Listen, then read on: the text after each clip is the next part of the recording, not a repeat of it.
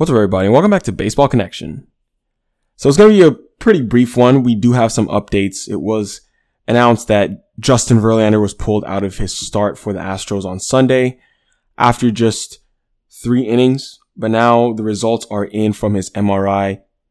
It revealed calf fascial, it, it revealed fascial disruption in his calf. And basically that's, they're saying it's the best case scenario Apparently, it's a minor injury and he's not expected to miss much time beyond the 15 day stint for the IL. So it's a 15 day IL stint. So they're going to miss Verlander for the next two weeks, ideally, while he recovers from this. Um, apparently, this is a part of the muscle that heals a lot faster. And you want to see JV back on the mound because obviously he's having a Cy Young caliber season. And I mentioned this the other day saying that if we got robbed of a Verlander Cy Young with a month left in the regular season, I, that would just feel wrong. You know, I wouldn't feel very good about that. But I think he's nearly got this award in the bag. But obviously, with a month left, it is possible that you know this could sway voters, just because you know somebody could come up with a very electric month. But I do think Verlander is the front runner, head and shoulders. And if he misses two weeks and comes back and makes you know two or three more starts to close the year, I think that would that would basically seal the deal for him.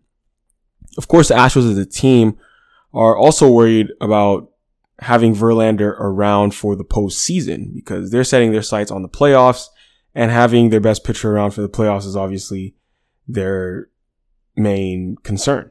That's that's their primary objective.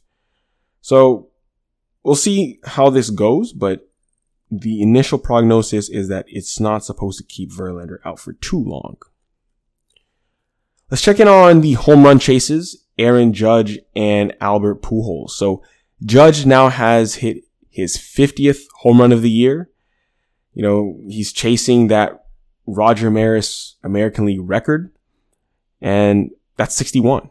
61 home runs in 1961. That is the American League record. And Judge is currently on pace for 63 home runs. So, you know, roughly one homer every two and a half team games. The Yankees have 33 to go. And he's close. You know, he's on pace for just north of Maris's record, but Judge still needs to have a good five, four or five weeks here. You know, that's what he's going to need to do. Four and a half weeks.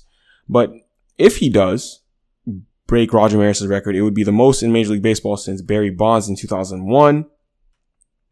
And it would definitely seal the deal on the MVP for Aaron Judge. You know, he's the front runner for the American League MVP. You know, Ohtani is second, but I would say Judge is leading Ohtani in that category right now. But when you have a storyline like that, it obviously helps your case. If you break a historical record like the home run crown, like like the the overall home run total for a season, that is going to win you an MVP as long as all those all those other things are in place, which they are for Aaron Judge. All his other numbers are there. He's on a winning team. All those traditional prerequisites. He's ticked all those boxes. And even better for Judge is that he bet on himself at the beginning of the season. They offered him a seven year, $213 million contract. He turned it down. And now it looks like he's going to get an even better deal because he's going to be a free agent this winter and he chose a good year to have a good year. So shout out to Aaron Judge. The other guy we're tracking is Albert Pujols. So Pujols hit his 694th home run in Cincinnati. He hit it opposite field and that puts him two behind A-Rod for fourth on the all-time list for a share of fourth. So Pujols is currently fifth, A-Rod is fourth, and Pujols is six shy of becoming the fourth member of the elusive 700 home run club. He's closing in on it, ladies and gentlemen. I mean, Pujols has primarily played against left-handed pitchers this year.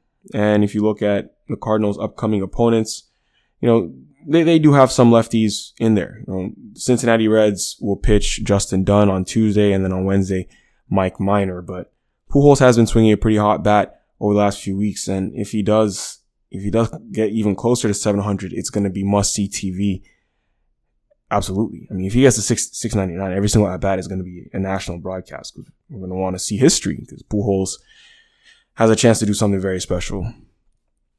So just a very brief update on those things. You know, the Verlander injury is, is a bummer. I am also seeing some news about Shane McClanahan scratched from his start at the last minute with shoulder impingement. This is just fresh off the press from Miami. Hopefully it's nothing too crazy for him because he's also having a very strong season. He's been in the Cy Young conversation. So really the top two guys in the Cy Young conversation, Verlander and McClanahan have now, you know, been scratched from games due to injury. McClanahan is set to undergo an MRI on Wednesday. So we'll hope for the best news from that one as well. So it is going to be a full slate of games. So your team will be playing on Tuesday night, unlike Monday. So definitely enjoy the game if you have a chance to watch your team play. But that's going to do for today. If you enjoyed this, please share it with someone who'd be interested and we'll see you next time on Baseball Connection.